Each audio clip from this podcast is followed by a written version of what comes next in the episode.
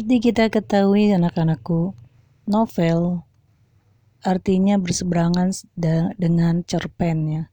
Novel adalah karya fiksi prosa yang ditulis secara naratif, biasanya dalam bentuk cerita. Nah, cerita dalam novel bersifat imajiner. Apa tuh imajiner? Jadi ingat kalian sama SpongeBob? Imajinasi ya.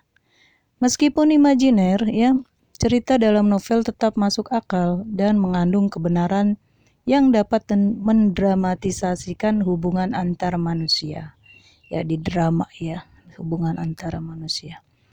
Nah, kebenaran dalam novel adalah keyakinan yang sesuai dengan pandangan pengarang terhadap masalah hidup dan kehidupan. Berikutnya kita lihat ya ciri-ciri novel sebagai berikut ya nak. Satu, memiliki lebih dari satu alur dan alurnya berkembang. Dua, tokonya banyak dan memiliki lebih dari satu karakter. Kemudian temanya lebih kompleks tentu ya. Terus latar bergerak dan banyak. Ceritanya disertai perubahan nasib tokoh. Ya, lebih ini ya, lebih beragam daripada cerpen. Terus kemudian dilihat dari jenis-jenisnya, ternyata novel juga mempunyai jenis-jenis ya. Ingat, bukan jenis kelamin. Novel dapat dibedakan dari jenisnya yaitu satu, jenis novel berdasarkan kebenaran cerita. Nah, dari berdasarkan kebenaran cerita kita sudah belajar ya, yaitu novel fiksi dan novel non-fiksi tentunya. Novel fiksi menceritakan kisah-kisah rekaan yang sangat imajinatif. Bahkan latar tempat dalam cerita biasanya juga tidak mungkin ada atau tidak nyata ya, tidak nyata. Contohnya apa? Kalian pernah dengar Harry Potter? Ya, Harry Potter itu kan dari novel ya, kemudian booming sampai di dia tuh? Difilmkan. Ya karya J.K. Rowling itu dari tokohnya, dari latarnya, semuanya fiktif ya. Kemudian novel non-fiksi. Ya, novel non-fiksi ini menceritakan kisah nyata yang benar-benar terjadi tentu. Biasanya berdasarkan pengalaman orang atau sejarah sebelumnya. Contohnya, eh, Mariamah Karprov, karya Adre, Adrea, Andrea Hirata. Mungkin kalian ada yang pernah baca. Ya, Terus selanjutnya setelah tadi berdasarkan kebenaran cerita, yang berikutnya adalah jenis novel berdasarkan genrenya. Tentu kalian sudah tahu ya novel berdasarkan berdasarkan genrenya yaitu romantis, fiksi ilmiah, misteri dan dan apa ya? Dan horor komedi inspiratif. Ada enam ya berdasarkan genrenya ini novel terbagi menjadi enam bagian ya. Ini berdasarkan genrenya. Ya novel romantis tentunya kalian tak paham ya. Ini isinya tentang kisah cinta, penyesalan, penerimaan atau kasih sayang ya. Penokohan akan digambarkan seseorang yang hidup mewah dan seseorang yang sederhana atau biasa saja.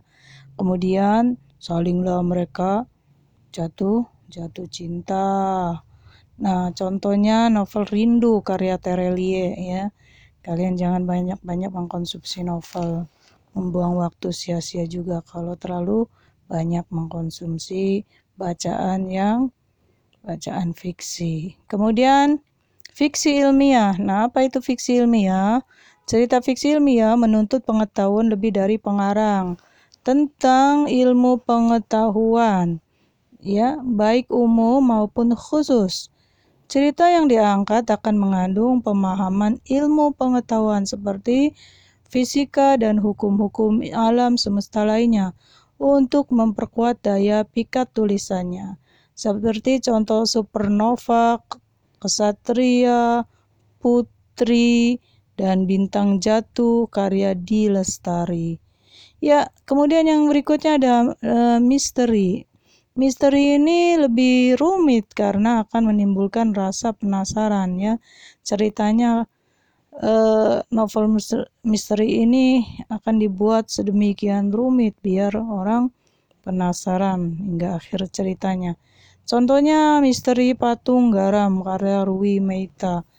Ya, semoga kalian gak usah penasaran ke situ ya. Ini hanya sekedar contoh. Kemudian horor. Nah, yang horor ini novel horor mempunyai cerita yang menegangkan, seram, terus apa ya? Udah seram yang membuat pembaca akan berdebar-debar saat membacanya. Novel ini pada umumnya bercerita seputar peristiwa mistis atau seputar dunia gaib. Ya, seperti contoh ada novel apa ya ya pokoknya yang bersifat horor-horor itulah. Kemudian novel komedi. Novel komedi ini mengandung unsur kelucuan atau akan membuat orang tertawa dan benar-benar terhibur. Banyak ya seperti Marmut Merah Jambu karya Raditya Dika kemudian inspiratif nah yang ini genre inspiratif adalah Cerita dalam novel inspiratif mampu menginspirasi banyak orang. Novel inspiratif berisi pesan moral atau hikmah tertentu yang bisa diambil oleh pembaca supaya pembaca merasa mendapat suatu dorongan dan motivasi untuk melakukan hal yang lebih baik. Contohnya, Laskar Pelangi karya Andrea Hirata.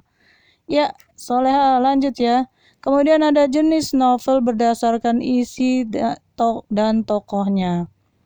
Nah, ini kita lebih detail ya di novel ini di kelas 12 ini tentunya lebih detail karena kalian nanti akan diminta menganalisa isi dari teks novel dan kalian juga diharapkan bisa membuat teks penggalan novel sendiri. Yeah.